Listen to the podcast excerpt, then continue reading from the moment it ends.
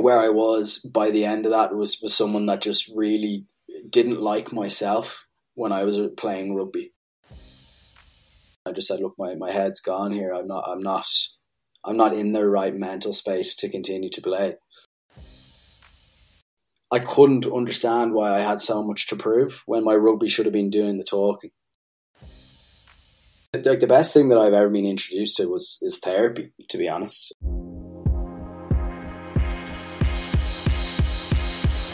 Hey, hope you're keeping well. I'm Brian Moylett, former rugby player, now high performance mindset coach, and welcome to the pod. This podcast is about well being and high performance, and in it, you will learn how you can be happier, more fulfilled, and more successful in what you're doing. I recently wrote the book on how you become a pro rugby player, Foreword by Robbie Henshaw, which went to number one in the charts, and you can get this now on Amazon and Audible, with the links in the show notes. Please connect with me now over on social media at Brian Moylett at Offfield Rugby, and my website is offfieldrugby.com. If you enjoy the pod, please subscribe to it and leave a rating and a review wherever you're listening now. And also, you can send it on to some friends. Would really appreciate that. Alright, we'll get into today's episode. Cheers. Hey, hope we're keeping well. I am with former Leinster rugby player, Irish under 20 international Charlie Rock. Cheers for jumping on. No problem, uh, Brian. Thanks for having me. Uh, yeah, it's it's a, a, pleasure to be on uh, on the podcast. Cheers. Uh, so, chat to me about what you're up to now with My Club 360. Yeah, so um, currently I'm the, the CIO of, of My Club 360. Um, essentially, it's a it's a it's a it's a software that's designed to optimize sports clubs' performance. Um, so essentially, we we kind of uh, handle everything on the back end to, to make kind of club admin very seamless. So uh, everything from kind of managing member subscriptions, uh, being able to sort kind of fixtures, uh, player communication, and then the most important part, which is kind of the, the community, the kind of online community development of it. Um, and then, so that's kind of one side, which is kind of the member management. And then on the other side, uh, we've also built um, a kind of a, a new revenue driving uh, system for, for sports clubs that goes beyond the traditional methods of, of sponsorship. So, uh, kind of moving away from, uh, well, trying to move away from just names on jerseys and rattling buckets in your local supermarket to uh, being, being able to kind of drive uh, more consistent revenue um, through our platform. Um, so, so yeah, so that's that's kind of I suppose the elevator pitch for for My Club 360. Uh, we launched officially in March. It's been a long time coming. Uh, worked with a team on it, kind of in the in the for the last kind of year and a half. I think the the idea is kind of spurred mainly throughout COVID and kind of seeing the impact COVID had on different sports clubs around the world. Uh, so yeah, here we are, a couple of years down the line, and uh, yeah, things are going well. Cool, I'm sure. So yeah, pretty busy startup. And are you remote? Yeah, so I am remote. If I mean, uh, yeah, I am. I am from from London, um, but I'm kind of back to, to Ireland very frequently. So I'm kind of flying back to Dublin, kind of say twice a month. Um, at this stage, I think uh, you know, obviously the the plans for us is to kind of grow into the UK and the US as, as quickly as possible uh, kind of crack the Irish market and then uh, go overseas. So it's a good good base for me uh, right now, particularly uh, as the appetite uh, among sports clubs in the UK continues to grow as well. Cool, nice one. And so as we were chatting, I saw your post last week on LinkedIn, which I thought was class, and as well as the transition from playing to what you do now to working. But yeah, just looking at here, uh, the first line you were saying it's been five years since I made the challenging decision to walk away from the one thing I believed I excelled at. And yeah, chat to me like how was that? Because yeah, like you were played with Leinster and Irish twenties and all that, and like you you did excel at it. Yeah, I I think I, I think it was my own. I guess it was my own uh, social kind of identity capital, I'd call it, that I'd built up for myself from at the age of 13 when I first started playing. Realized I was quite good at it, and then you go through the ages. You go through your junior cup, and then kind of senior cup. Played in fourth year, fifth year, and sixth year, so I was exposed to that kind of really early on. Obviously, I went to Blackrock, which was a massive rugby school. Um, So yeah, that kind of forged my identity. I knew I was very good at it, so I was able to kind of build, uh, yeah, I suppose that identity for myself, and then carried that in uh, to the academy, and then into the the Leinster team, and then you know, kind of with that, obviously, I played Irish, um, kind of 18s, 19s, 20s, um, all the way through. So I think walking away from that was difficult because that's all I ha- I felt I had ever known, and it's all anyone thought that I could bring to the table. Um, so it was kind of one of those things where you're kind of walking away from this massive mountain, not massive mountain, but you're walking away from this stockpile of things you've tried to build for so long to then suddenly just you know walk out the door and kind of feel like you've got nothing behind you from kind of uh, what you've built. So that was that was a tricky decision to make. And why why did you? I think I think uh, I kind of fell out of love. I kind of fell out of love with with the game. I think I'm I'm pretty you know for those who know me, I'm pretty big on affirmation. And obviously in in Ireland, you know, there's only four teams. Obviously, I was part of Leinster, which is you know arguably considered the best team in Ireland.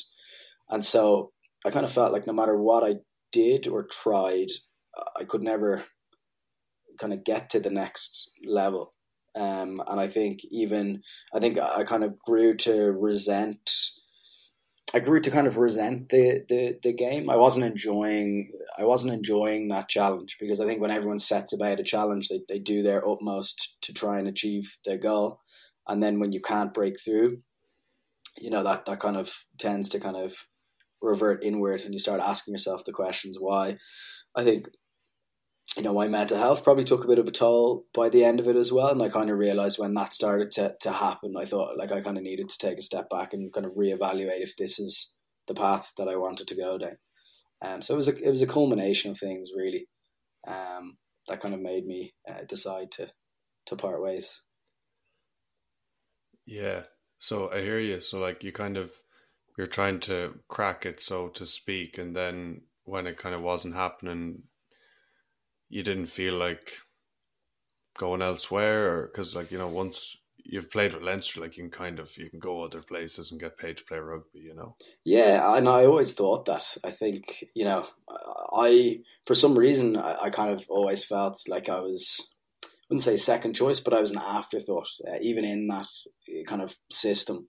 Uh, you know, I was the only one in my academy dressing room without an agent, and for someone that kind of had a lot of their their value attached to affirmation or through vote of confidence, whether it be from a coach or someone else. That was also something that was ringing in my mind. It was like, why? You know, not even an agent thinks I'm good enough to be able to partner with. Um, and you know, that's just you know, transparently, those were things that that I definitely went a little bit inward on. Um, and I think I kind of waited up. You know, I did have opportunities to to go elsewhere. Those conversations did happen but I think I just had this kind of burning feeling inside me that I had more to offer outside the pitch than I did on it, despite all of that capital that I'd kind of uh, built up for myself. And then I think I knew with, with some of those thoughts and my mental health maybe not being in the best shape at that time, kind of just using that as the using that as the as the the, the kind of time to be like, right, okay, we've got to do something here and that was I suppose that just made it a little bit easier, kind of having a clean, uh, clean shop. I don't know where I would have been if I tried to make that work. Uh, when it was kind of felt like everything inside me, was kind of telling me to stop. Um, so yeah, so I guess that's probably why. Yeah, yeah, and I I know exactly what you mean with like tying up your identity in it and like social capital and all the things you're saying, and then you're the mental health side of it, yeah, I know what you I know exactly what you're getting at. What what was like? How did you feel then towards the end? Like what was going on?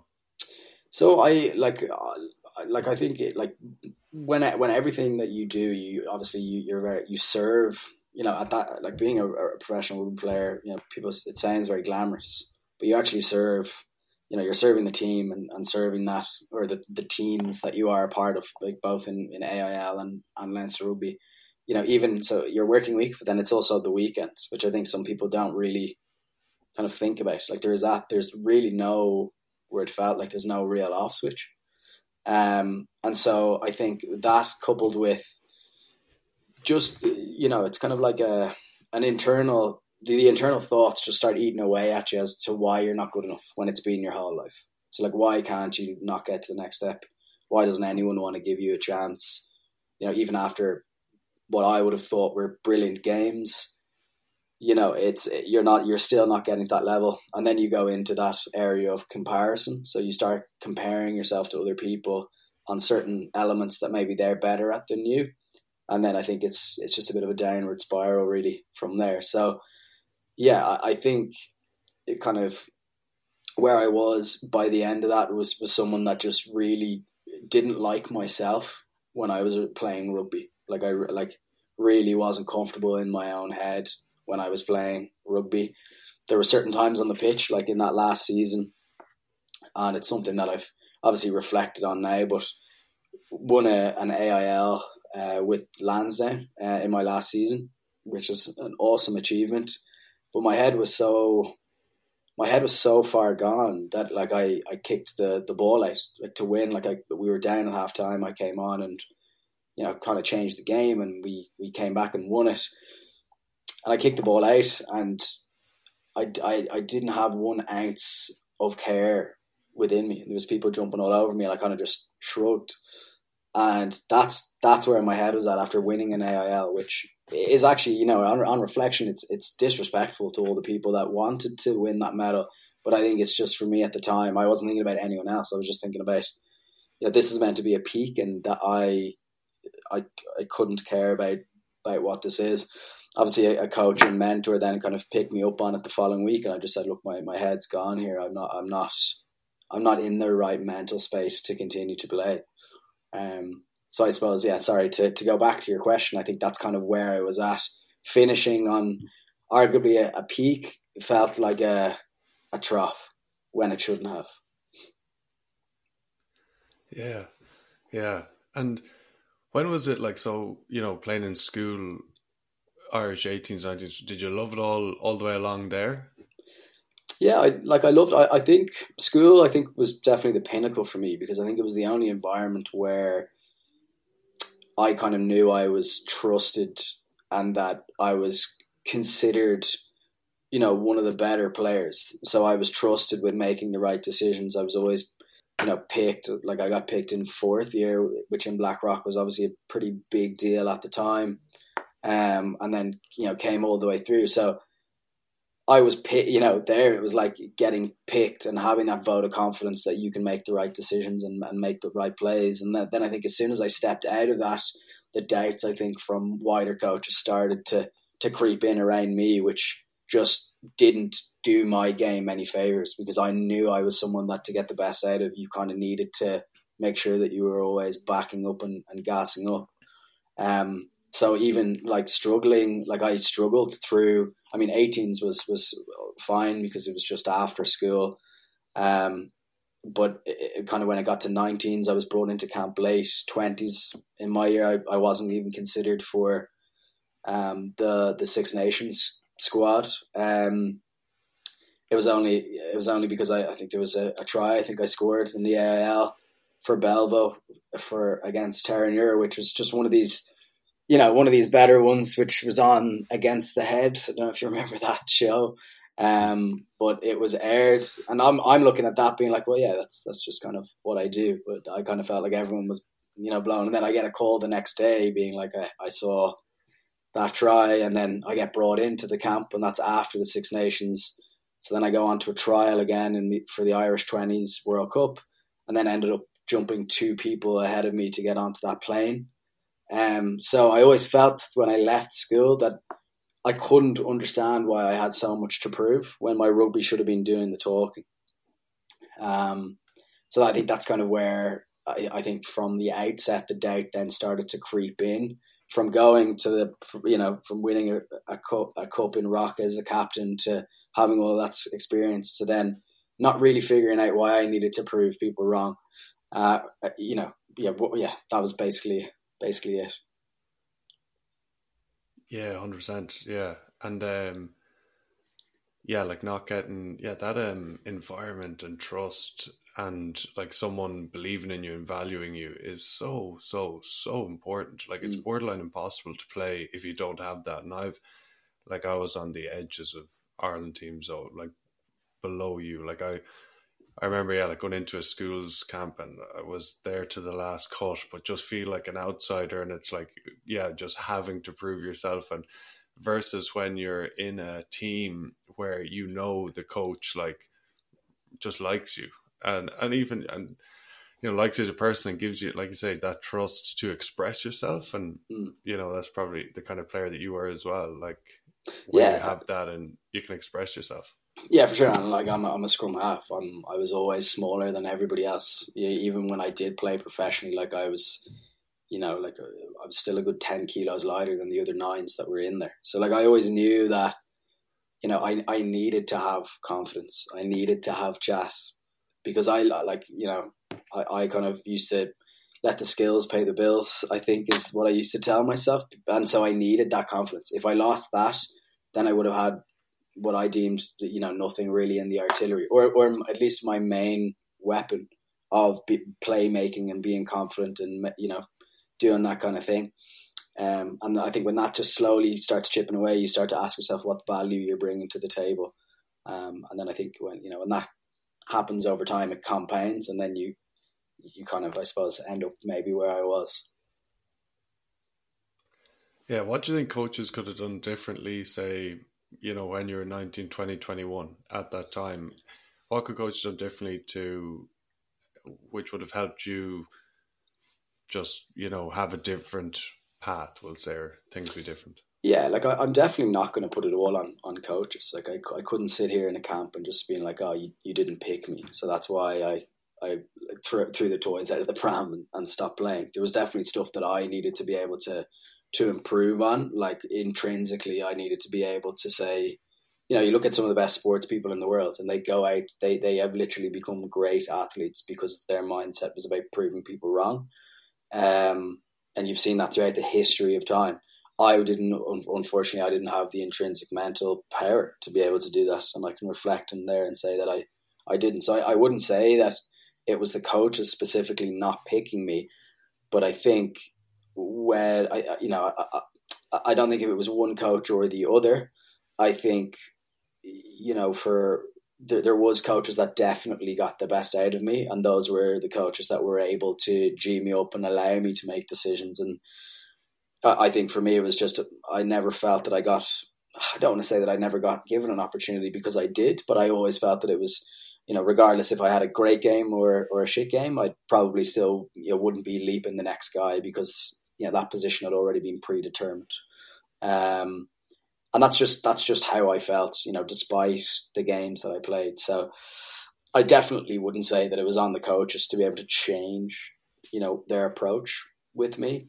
Uh, I think it was probably a mixture of of environment. Uh, you know, what was was Leinster the right team for me?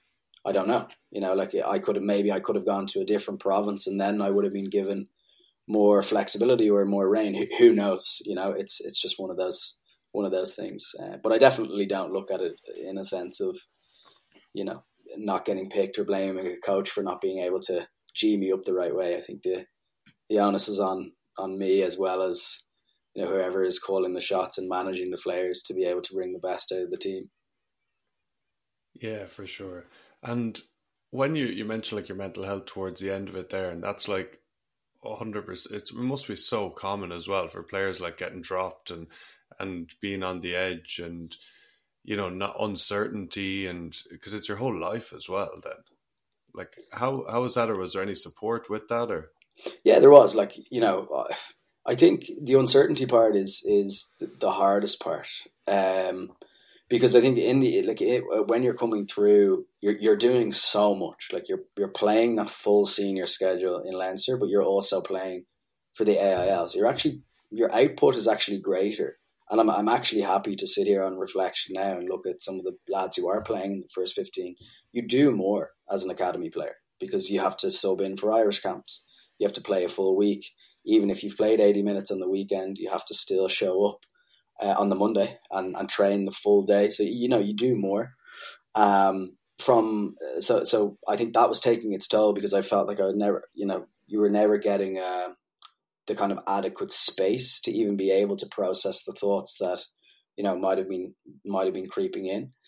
Um, there was a, there was a, a lot of support uh, from IRUPA. They did a, a, you know a great job. I was able to speak to the officer in there, uh, the player development officer, um, and it was the first time that you know because I, I I guess things were moving at such a, a pace that I didn't even, I didn't even stop to think that something might have been wrong with my mental health because it never had been a, a thing that I was just I was just waking up every day training and going to sleep and doing it again and not clocking. It was only the moments that would have been highly, I'd say, dramatic outside of that. Um, that you know, friends and family or family at least would have been like, "Geez, are you okay?"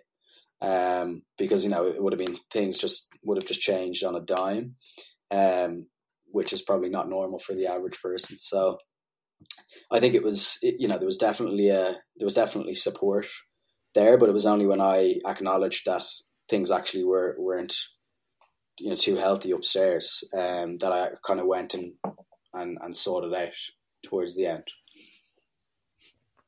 Yeah, and how how was that process of you know getting better?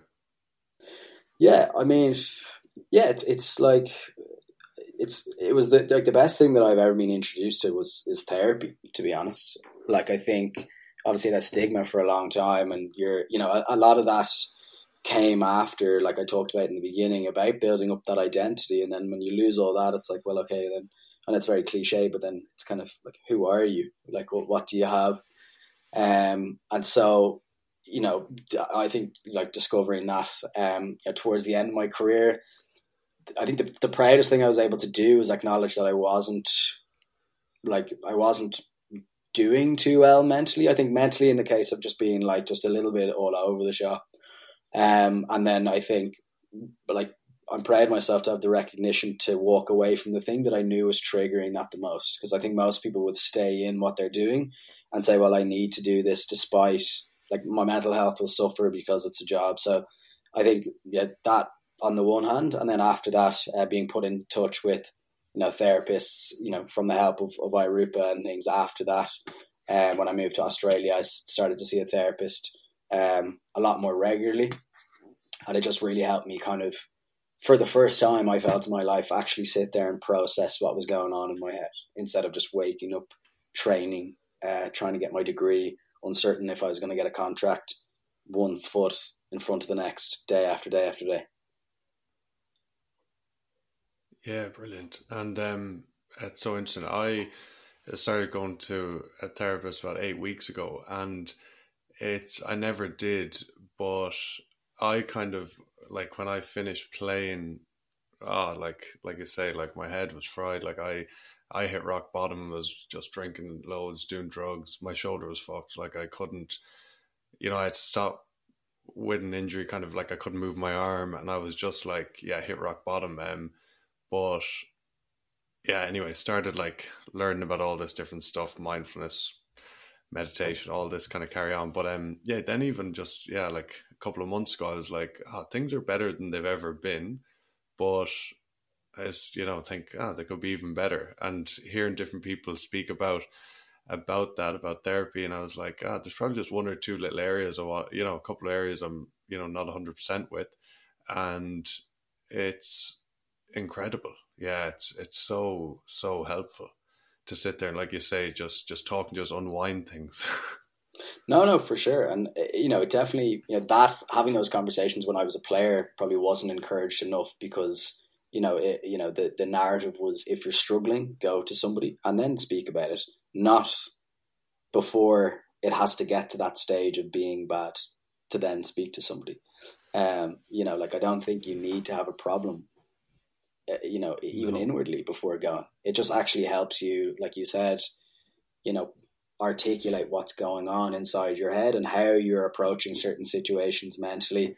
Um, e- even if you would consider yourself in, in good mental health. Um, so I, I definitely agree with you there. It's been life changing for me, really, and something that I owe a lot to be able to have figured out the the new path that I've been able to go on. I think since I stopped playing.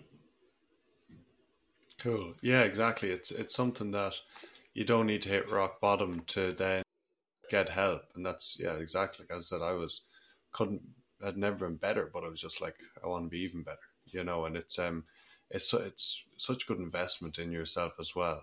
I think massively, massively, and I would encourage anyone. I mean, anyone who who listens to this, I think it's. I mean, uh, particularly men, I guess it's always a, you know, it is always something that's brought up. Like I, I just, I'm pretty passionate about. You don't need a reason to go to therapy. I think even just being able to listen and articulate your thoughts out loud will put you in a better, more reflective spot to make better decisions going forward. If only someone had told me that while I was playing, then I would be able to, instead of bring just vehement aggression to the family dinner table, reflecting on my week, I'd be able to actually talk about it in, in more of a reflective uh, and objective manner, I think, than what I did. Uh, so that's definitely something that I would uh, have changed, I think, if anything, where I would have liked to know. Yeah, hundred percent. I know what you mean. The aggression, and then just look. Um, the gym is great and all that, and going for runs, and I still go to the gym all the time. But mm. Yeah, it's just it's not the only way, you know. Yeah, yeah. There's more. There's more than just the traditional outlets that I think uh, people are aware of. I think. Yeah, and how did you find it then? Like, say, the year two, three after, when you were coming, like, I suppose, coming to terms with a bit, or because obviously when you're growing up, it's it's all you want to do, and you get very close. And yeah, how was that? Yeah, I I wanted to run as far away from that identity as possible. I wanted absolutely nothing to do with it. I went through this probably this kind of version of a breakup, like you would with with a girl. Like I deleted any sort of social media photos that I had playing. I really wanted to shed that from me because I was pretty bullish in my approach that you know I was and it, like not me moving to Australia to be like I need to leave I need to get out of here there could have been a bit of that definitely but I just didn't want any new people to that I met to rely on the fact that I had this behind me to to have a view on on who I was because I was so unsure in my own identity that I almost wanted to clean the slate and be like right you don't know me. You don't know anything about me. I wasn't I didn't play for Leinster who who am I? And to be able to build you know work colleagues, new friendships with people who didn't you know give a fuck whether or not I was a rugby player or not. Um, that was important for for me, um, and so I yeah honestly, Brian, like I ran so far away from from that old life. I didn't you know I didn't t- I didn't play any rugby union in Australia. I played a bit of I played a bit of touch footy, which was nice because you know you get thrown in from a you know from a group of mates that kind of didn't really know what your skill set was, and then you jump in and everyone's like, "Wait, hang on, you know, like this is this is pretty good. this is pretty good." Um, and so it's it's nice to be able to remind yourself in those moments of like, you know, I actually was pretty good at that. I'm so much happier where I was. I think the big change for me was just it was like this weight that had been lifted off my shoulders in the years that's that I stopped because I didn't have this uh, pressure to live up to, you know, being this kind of uh, player, I, I guess, um, and being always on and, you know, sleep at this time and waking up and super disciplined. So I definitely became much more relaxed in myself, I would say. Yeah, something interesting you say there, and, and I've just been kind of thinking about it myself or maybe going through it or um, I know exactly what you mean as well getting a getting rid of the identity and not wanting to be that and I was the same. I was well I went to America for rugby but then I was in Vancouver and yeah just didn't want to have that. But I kind of nearly feel I blocked it out so much at times and then only in recent times very recently would look back and go oh I actually was good or I, I, would have even found it difficult for me to say that or to even mm. think that. You know what I mean? And it's and that was negative, and it's it's even yeah, just something I think of now. Like no, like to look back somewhat fondly. Yeah, that, that resonates so much. That resonates so much uh, because if you think about it, how small that I suppose that that that elite talent pool is in Ireland. It's probably the top, you know, one or two percent. But I think you know, like uh, you know, can, it resonates a lot because you forget that you know that you actually were good until you start playing with you know quote unquote the average Joes and you're like well actually I can do things that they can't do because I forgot that I was in that top top one or two percent. Um, and so those little reminders were great uh, or are great you know for, for anyone who's who has stopped playing but I think I kind of look back on those things kind of fond. You know, when I was playing, I'm like, that's nice to know that I still have some of those skills, but also to kind of kind of smile and go, I'm, I'm a lot happier being able to chuck the ball around with, you know, with with some friends now. Um, knowing all the other stuff in my life has calmed down and I'm a lot more relaxed. Um, but you're right, it is. Uh, it is something that you know you have those rare moments where you can reflect and actually appreciate the skills because there was a time for a long time where I just thought I was garbage, really, uh, based on because I wasn't getting picked, you know, because I, I just didn't intrinsically have that strength um, to be able to convince myself and look at myself in the mirror and say that I was good playing with the rest. Yeah, it's um, it's shocking. I had the exact same. It would have been like, I, I'm useless, or I was useless. I wasn't good. I wasn't mm. good. And then people like, it's wild. Even then, when I just went back playing in Vancouver and I was going to play with Camden, so I was like, oh no, I wasn't good, and and I don't know, it's just it's just mad. It's you find it very difficult to give yourself praise, or, to, or I don't know mm. what it is, but like to to sit there and even just be like, yeah, I'm a good player. I don't know, I don't know what that is. Yeah, I, th- I th- it's definitely some sort of element of um, I wouldn't call it perfectionism, but I think it's probably you know what we would have deemed not getting to that next step is is probably considered mm. a failure. So like I look at that and go like probably you know I did I fail at becoming a pro rugby player probably, and so I think it's natural. It's only natural I think to to like to divert to that stance of like just I wasn't great because it, it kind of protects yourself from that you know narrative well well actually maybe you were pretty good but you just don't want to go back and uh, open that door open that door again uh, so that's certainly how I probably would have felt about it like I wasn't the best of the best, so therefore I wasn't good at all. Mm. Yeah, then but when you look at it objectively, it's like it's the point. It's probably the point one percent if you think of everyone yeah. who plays rugby. Yeah, no, for sure, exactly. Yeah, exactly. But I think it's so hard for you to get yourself into that mindset. And again, stepping away from rugby, had I been able to, you know, reflect in that mindset, like you said in the beginning, there could have been a load, a whole host of other options that I could have taken maybe to continue playing and to get that confidence back.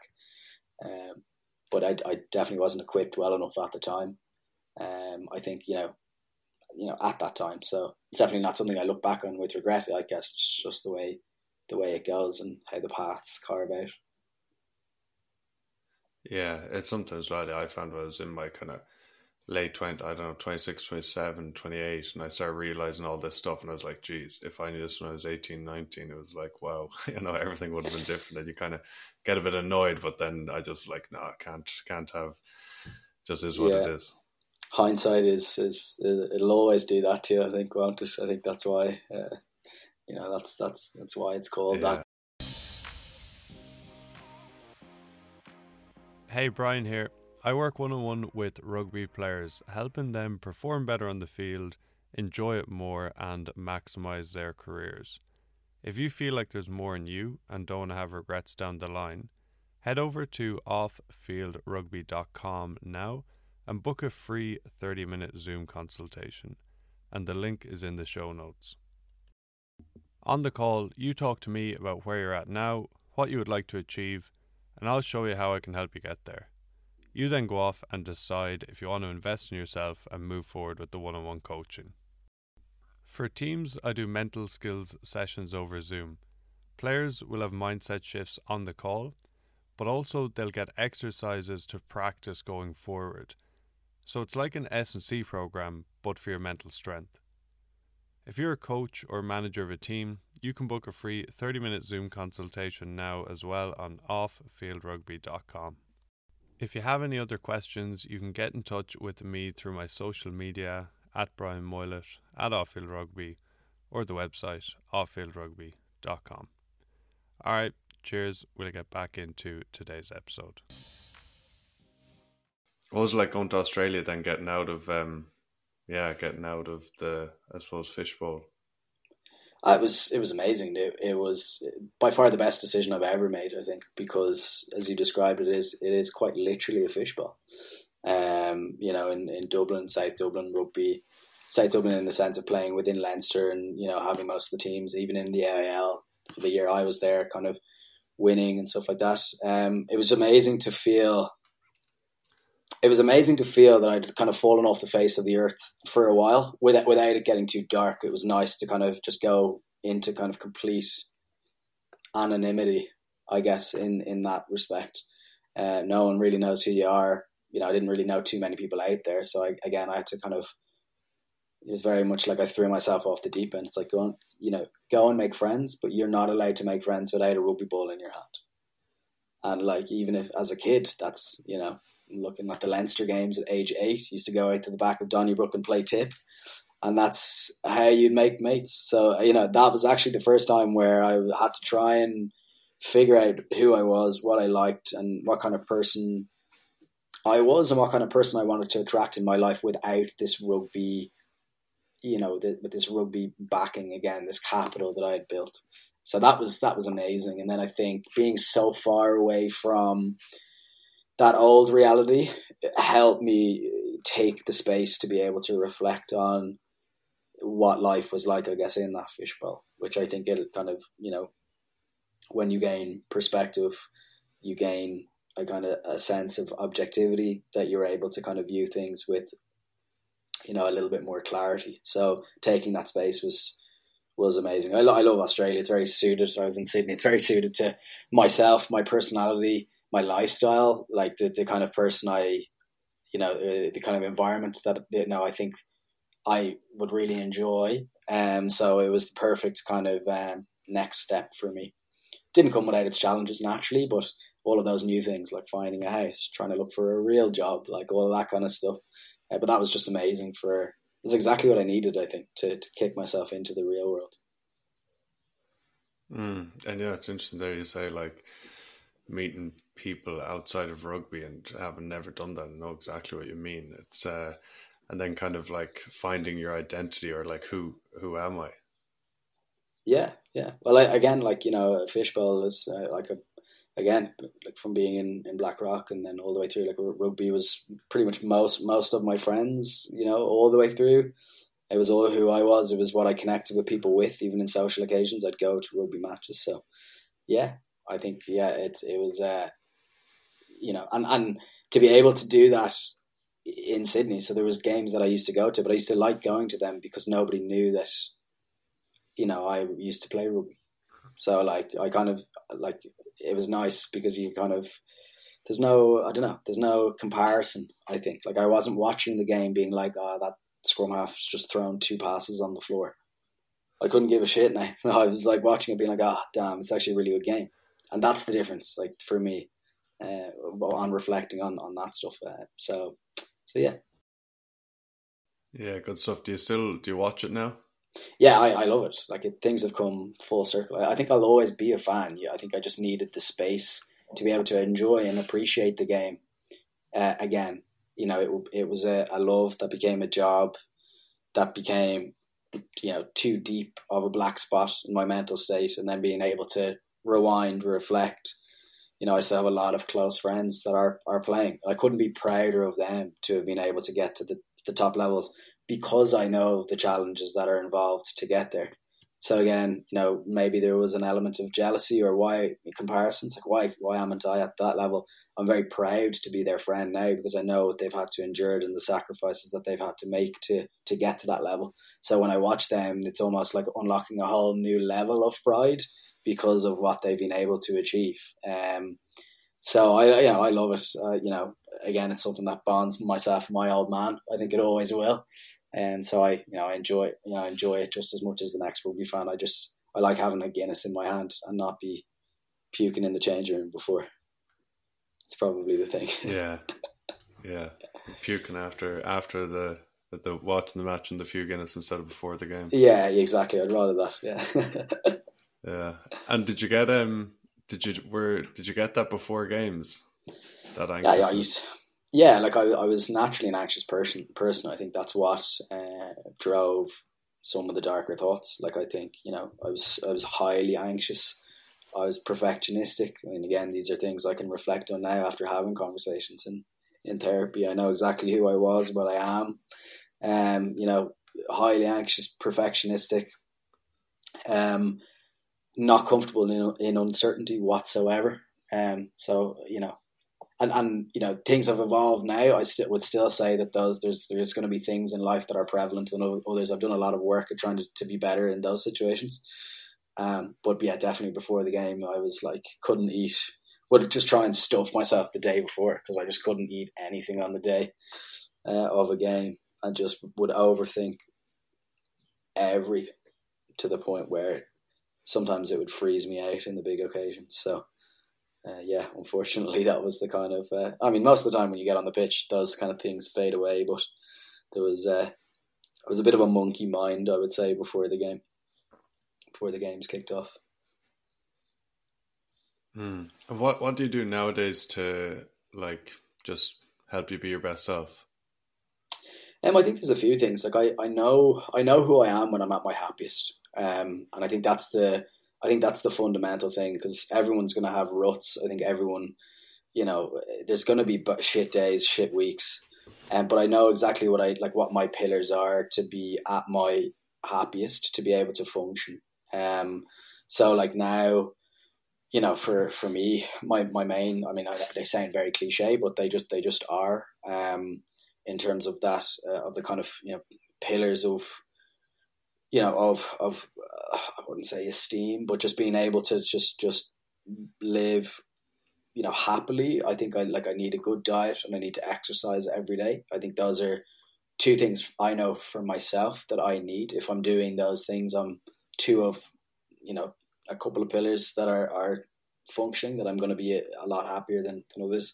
Um, and then I think sleep is the big one for me. So it's massively important for me. Like I can, like you know, you're like now, particularly in a startup, you can be working all these mad hours just because something happens or you think of something, you're like, shit, I need to change that. But I always prioritize my sleep now as much as possible. Um, so a big thing for me that I've learned recently is I normally get up at 6 a.m. and then I like doing a, an early morning workout and going. But if I don't have enough sleep, I've worked very hard to not get into a space of a guilty consciousness for stopping the alarm and taking the extra hour to make sure that I'm functioning better. So before I would have been like, you know, you're a lazy bollocks. It's your fault you didn't sleep well. Get up and go to the gym. Now I'm like, well, actually, I know that's not going to serve me. We'll just have to squeeze in the gym later. That's going to be a sacrifice that you're going to have to make. Um, so those are things that, that I know for me uh, keeps me, uh, yeah, happy. Or it, it, those are the pillars that surround me in a good mental frame. Yeah, I'm at the exact same. And it's it's cool then, isn't it? Understanding and learning like these things help me have good days. Yeah, yeah, it's amazing. It's amazing, and when you have the clarity, I mean, again, when you when you put it back to Leinster, you, you know, and I reflect, I was training every day, so I was exercising every day, I was eating very well, but I was grossly unhappy. So I'm like, you know, now like how has that evolved? Because you know, if someone's listening to this, they're like, well, you were doing all that in Leinster, so how is you know, you know, where's that change? I think the difference is, I I know I'm doing it because it serves me, not because it serves somebody else. Um, yeah, no, I'm not exercising for somebody else, or I'm not eating well for playing in a team. I'm doing it for myself, and it's it's instead of it becoming affirmation coach chooses you it's coming from intrinsically within me for myself because I want to pick myself for my own team. Um, and that's the, I think that's the shift. That's the, the kind of the balance shift there. Yeah. And so you mean by affirmation in that, like, if you get picked, you're good. If you don't get picked, you're bad. Yeah, exactly. I mean, like self worth. Like, yeah, the self worth. I think was is the main thing because you know in rugby you rely on somebody's opinion of you, which would often dictate how your career goes most of the time. Um, and now it obviously is coming into mental and, and stuff. But yeah, I think for yeah for, for me it was trying to develop the the kind of intrinsic resistance of actually you know what you can go out and achieve this and you can do this uh, for yourself yeah 100% and it's something hundred percent. I know exactly what you're saying. That was me too. Um, when rugby was going well, I was, you know, so good within myself, but like I remember even not making that Irish under 18 team, just being down the dumps for two months, you know, and and mm. just being like, I'm useless, worthless, um, may as well quit, all this kind of stuff. And what I've learned now is that you have to detach from everything, from all success. So you can't get high on any success. And I have to just bring awareness to that because if, if you get high on the success, you're going to it's going to drag you down when ultimately, of course, things don't work out and you fail because that's part of life. And whatever you do, it's just something you do. Like you, you know, whether it be playing rugby, whether if you're, I don't know, working a job, whether you're doing something creatively, it's just something you do. It's not who you are. And you just express yourself and then whatever, you have to let go of the outcomes. Mm. No, for sure. And I think that helps with definitely from like what you said there, it definitely helps with regards to that uncertainty. So obviously you didn't get picked at that time, so you know probably a lot of that for you was probably being uncertain. Again, being great at rugby but not getting picked for the thing that you thought you should be.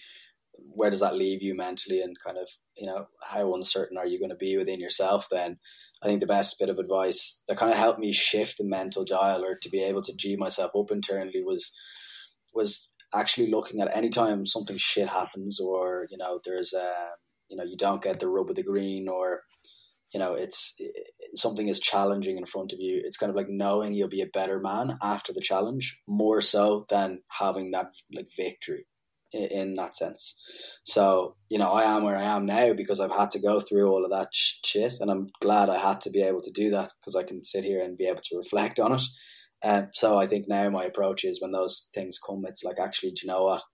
Like, let's have you because I know tomorrow I'm going to wake up a better. I'm going to be a better lad because of it. Because whatever is going to be, you're going to test me today, and I'm going to be stronger for it tomorrow. And that that little shift even helped me grow my intrinsic mindset massively. So it went from a stage of being like, oh, you know, I'm not picked, or you know, this sucks. Why is it happening to me? To actually, do you know what? This is actually better because I have to go through this when the guy above me doesn't, uh, which is ultimately going to make me more resilient in the long term. Yeah, absolutely. And what you're saying there is like uh, growth mindset is just mm. kind of borderline the definition of growth mindset. Mm. And uh, I, I suss that too as well. And uh, now, very similarly, when it's funny when shit's happening or when things aren't going well, I kind of try and bring awareness to it in the moment and then i'm like well fuck here we are. Jeez this is shit. Gotta you yeah. know this is the challenge. I'm being challenged. Here we go. All right fuck. Yeah i mean it's amazing as you said to be able to to sit in that and just objectively call out the thought. Like as you said to say actually you know here we are you know without reacting or without having you know like coming at that with a le- very level-headed opinion by being like, "Well, this is a situation," instead of just diverting into one emotion. So it's cool that you know you've you've said that because I think that's that's hugely beneficial to be able to just say like, "Okay, here's the situation." before you know, how do we you know how do we want to react to this before just reacting to it blindly? Um, so it's definitely yeah, I definitely agree with you on that one. That that's a cool thing, or it's a great thing to be able to do when times get tough. Mm. And what workouts do you do now when in the morning? What do you get up to? So yeah, I'm I'm running. I'm I'm kind of on a, a running and lifting split. Um, so I've been doing a couple of half marathons recently, which has been great. Um, trying to build myself up to a full one. I'm also on the bike. Well, trying to get back on the bike. Um, a little bit more. So I'm kind of at that phase now where I've kind of had five years of being able to do whatever the hell I want. And now I'm kind of like, I need to get out of my comfort zone a little bit and train for something, have a little bit more discipline. When there was once a time where I would have loved to have got away from as much discipline as possible, now it's coming back in the cycle again where I want to train it and achieve something. So I'm kind of in that spot now. So I'm, I've signed up um, to marathon. So I'll do Paris next year. Um, one of my buddies is running uh, all around Ireland. So I kind of hope hopefully we'll be able to join him and support him on some of his routes. So yeah, I think I'm I've entered that mindset now where I'm like, yeah, let's let's go and challenge yourself and your mindset again to try and achieve something because it's been uh, it's been a while. yeah, cool, cool. And um, yeah, it's interesting, isn't it? It kind of you you kind of feel there's more. You go through, like you say, you go through a, a process of finding out what helps you be the best you, and then you're like, ah, oh, there's more. I, I can get more here, and it's it's that you know we know it from playing rugby what it is. Mm. Like you, you know firsthand, it's black and white. There's no question. You know exactly what that feeling is, and then you're like, oh, let's go for it. Yeah, no, for sure, and I don't think that kind of compared. Like, I don't think we would have even been able to play at the levels we played at uh, without having that kind of gritty determination, willingness to want to win. so I don't think I don't think that's that's going to be the case for anyone that's played any sort of high level sport or sport in general. But I know something that's that's for me. It's probably like an additional pillar. It's like if something's not testing me, then I I'll start to get frustrated and bored, and then you start to kind of go, oh, yeah, it's kind of like that purpose led element of of of driving your your everyday. So I definitely agree with you there.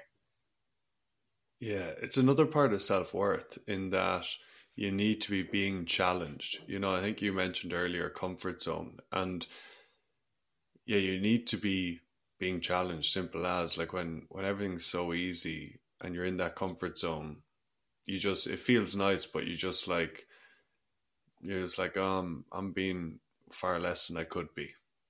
No, hundred percent. I think like yeah we we touched on growth mindset earlier I think at times you have to acknowledge that being in a comfort comfort zone is is good. It's like there's a reason why there's checkpoints playing certain game consoles, right? Like you need to be able to have that checkpoint to just relax for a bit because mm. you've just come through level one, two, and three. So just park yourself mm. on this hill. Like you look at any major accomplishment, there's always base camp. So it's like setting up those base camps and allowing yourself the comfort there, so long as you don't stay in base camp too long. Um, so I think that's again something that I've kind of tried to approach in that way. It's like to always try and look towards the next challenge, kind of accept that you've where you've come, the challenges you've got. You give yourself the break and then and then go again. Uh, and I think if you do that, then you're just constantly challenge yourself to become a better person. So I, I don't think, and then I think like like as you said, then that starts to build purpose because you're getting up every day wanting to challenge yourself to achieve the best version of you. Yeah, no, hundred percent. It's a brilliant point you make. Absolutely, and it's um, yeah, you you you climb a mountain and you you yeah take a moment and then get, set yourself up for the next mountain. Mm, yeah, exactly. Yeah, and what advice would you give, say, your younger self, maybe nineteen years old, twenty years old, who was kind of moving towards that time from loving it to starting to not love it? I, I think honest honestly I, th- I think that that life is life is bigger than there's there's more important things to life than rugby, and I think that because of the uncertainty and I, like I don't blame my 19 year old self for for being in that because that was a life for me. That's all I ever knew life to be.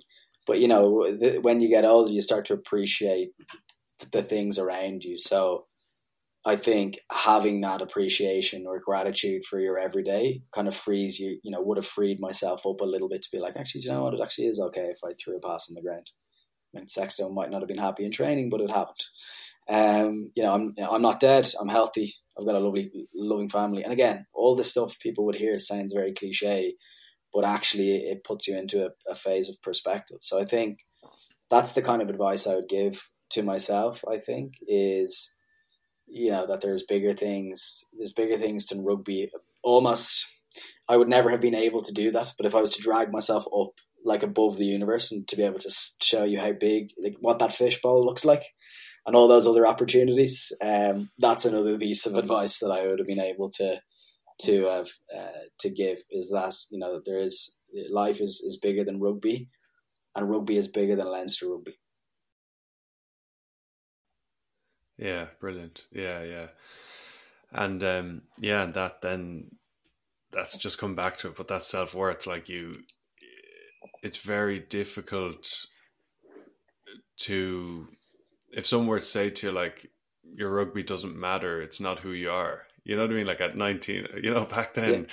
if someone would say to me at that age, it, it I would don't think I'd be able to conceptually understand it. They'd need to be very good at explaining it, you know, because Yeah. that was all I was. Yeah, or or they'd need to drive a pretty good argument as to why everything else is more important. you know, like uh, because I think even in that stage, you're like, oh well, obviously I've got my family and I've got all this kind of stuff. Obviously, I've always had that.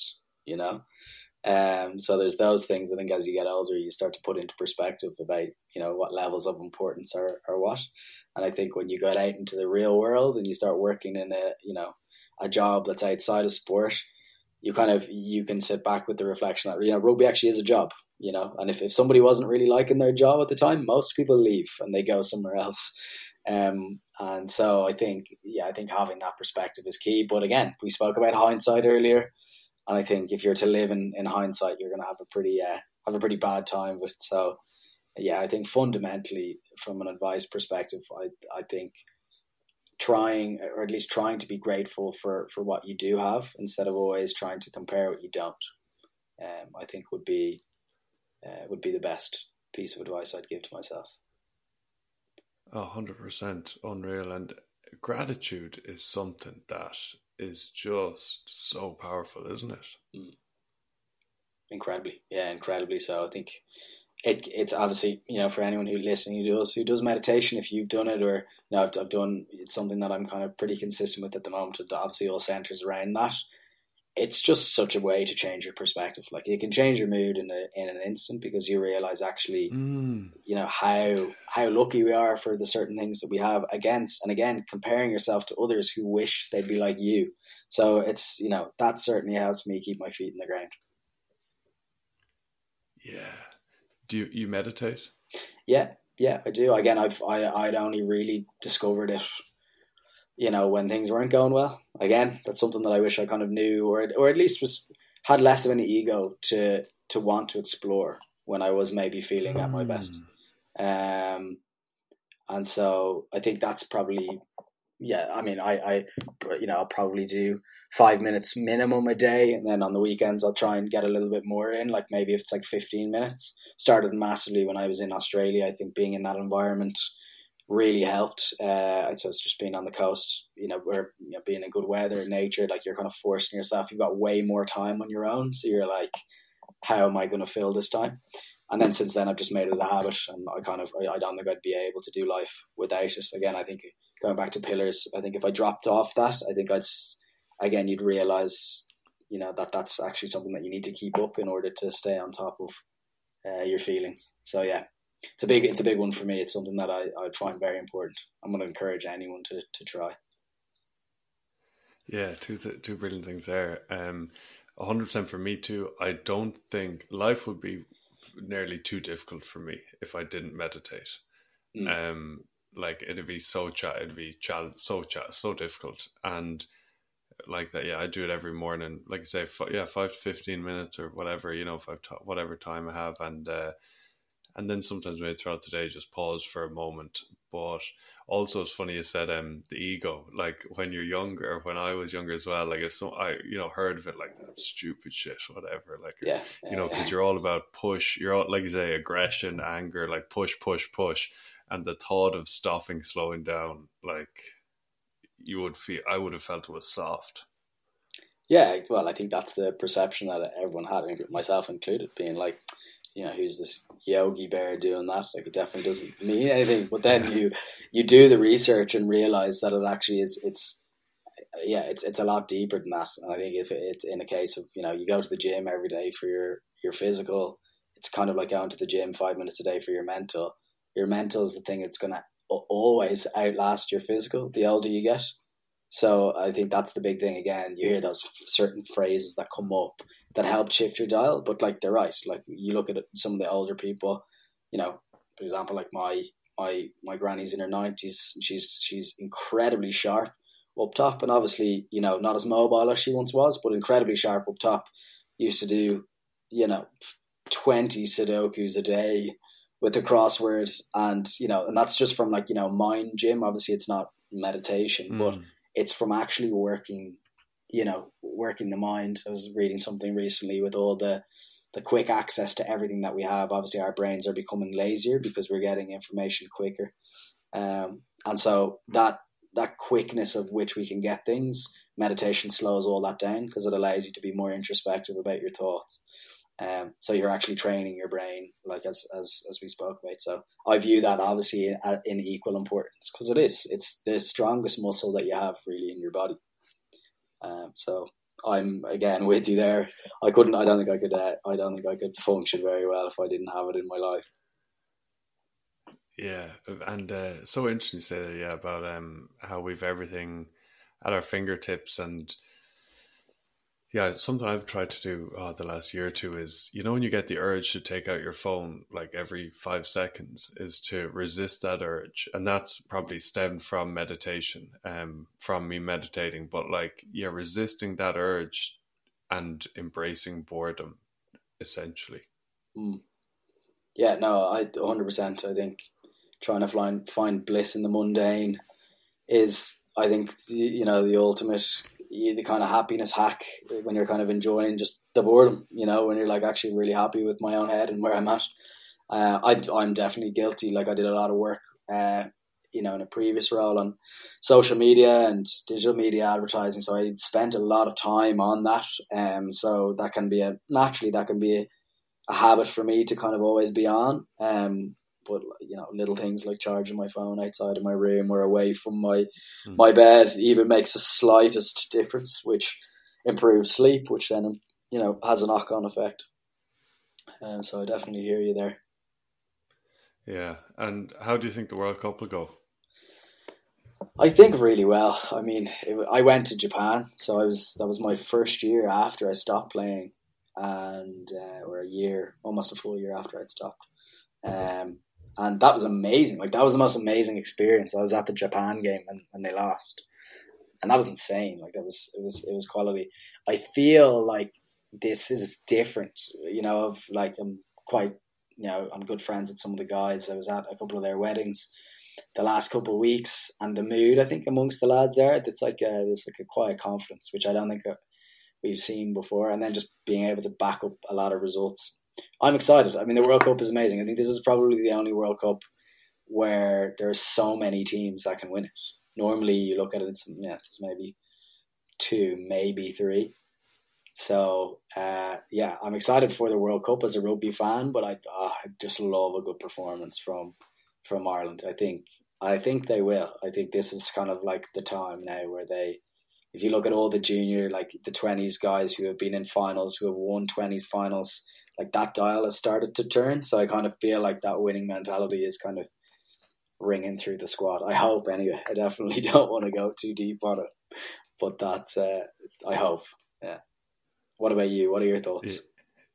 Yeah. Um, yeah, I think uh, we potentially have New Zealand in a quarter final. Who is it? New Zealand or someone else in a quarter? Mm, I. I think, think he's New Zealand. Is on our side of the draw. New Zealand or France? New Zealand, New Zealand or France, France yeah, That's who France. it is. And so I kind of like for sure the last two years have just been like wow, like they've just they're so impressive. Like they really are so impressive. Um, how they do it, the this Irish team, and but then I was like looking at oh that quarter final, you know what we've never got past that. Essentially a mental block it is in the Irish in the Irish rugby psyche because we should have got past it many times, but we never do. And that's just going to be monumental that game. So I think we will win that quarter final. Yeah, I think I agree, and I think that quarter final is going to be the same as when we beat the ABs for the first time. Yeah, and I think it's like we do it once, and it's like, oh shit, we're on here now. Like we can definitely do it because as soon as we beat them once, like you've looked at what's happened against the, I mean we're what are we like five and one or something from like the last six meetings or something ridiculous. So it's like that little mindset. But I do feel I feel really good about this World Cup that I think that's going to be the, the, deciding factor where it's like like not that there's a curse, but it's like we can do it and we can we can advance. Um, and you know whether we win it or not, I think to just get that monkey off the back, I think sets ourselves up. You know, I would absolutely love if we go to the final. I'll probably be out in the piss for a month after if we do. Um, but even if we don't, even if we get to a final, or you know, or you know, I think with the the depth of the Irish squads coming through internationally, I think the next World Cup then would we'd you know would rule out any doubt for me. I'd be like, I think this is it. So I do feel like whether we win it or not, I think this is the World Cup where we make a giant step in the history of Ireland in World Cups. Is kind of my prediction. Mm, I Who like knows? that, yeah, and, and yeah, we win. You know, we can win win that quarter final, and not to be not to be you know being too arrogant about the group. It's a very hard group, but um, you know, if when we win that quarter final, then it can go two ways. It can go the way of was it England when they beat the All Blacks, and then that was their final pinnacle, yeah, and yeah, yeah. pinnacle, and then because the emotional energy it'll take but then it can also, and I think this Irish team, they're just different. Like they'll the way, yeah, they just keep going, raising levels. That yeah, hopefully they win that, and then it's a catalyst to kick on and go even further. Yeah, I think I, I, I like I like seeing all the comments online because I think everyone wants to see Ireland win, which is nice. Like it's nice to be in a team where people are like, actually, this is a team that I'd love to see come through and prevail and so I kind of just feel with all the fibers in me that this could be it. But let's wait and see. It's uh, like you said, it's a tricky side of the draw to come out of. But uh, I'm excited for it. I think it's just such a good time to be a rugby fan this time. You know, in the build up, you know, seeing people coming in and out of squads, knowing the the performances haven't even dipped. So I know we're playing England and stuff, and I mean, if you remember the last World Cup, we got hosed just before the World Cup, I think. So, but I, I still feel like it's different now. Like I feel like the mindset's different. So I'm excited for it, and uh, yeah, hopefully, hopefully the lads can can do us uh, proud out there. Yeah, I was at that game in Twickenham when England okay. beat us by 50. 50 and it yeah, was like, yeah. like you say, it was kind of like, oh, we had been world number one, and then it was like, oh, oh, oh, yeah, oh. And it's it like it's like, like everybody yeah. knew. I think everybody knew. It was like, okay, we're not one number one. We're definitely not number. So yeah. Yeah. Well, hey, Charles, thanks a million for your time. Cheers for chatting. Uh, been unreal.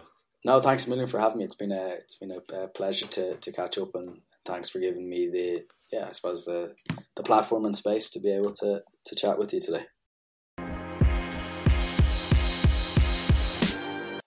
Cheers for listening into the pod today. If you're new to the pod, welcome. Be sure to check out some earlier episodes and subscribe wherever you're listening so that you get the new episodes when they're released. In my mid 20s, I began studying the mind, and that led me to playing the best rugby in my life and enjoying it so much all the time, like regardless of results. Whereas when I was younger, there were highs and lows, and it felt uncertain, like I was on a roller coaster. But then, when I began developing and harnessing my mind, it felt like I'd absolutely cracked the code. Now I work one on one with players, and yes, I help you overcome challenges, and we do mental skills work so that you can consistently perform at your peak.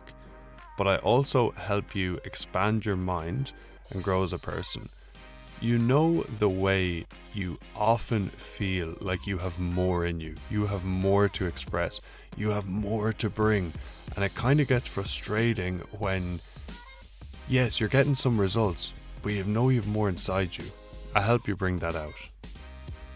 Every single player that I've worked with one on one for over 12 months has made a team that they didn't think they could make in that time and or signed a new increased contract that way more than covered the investment that they made in themselves for the one on one coaching.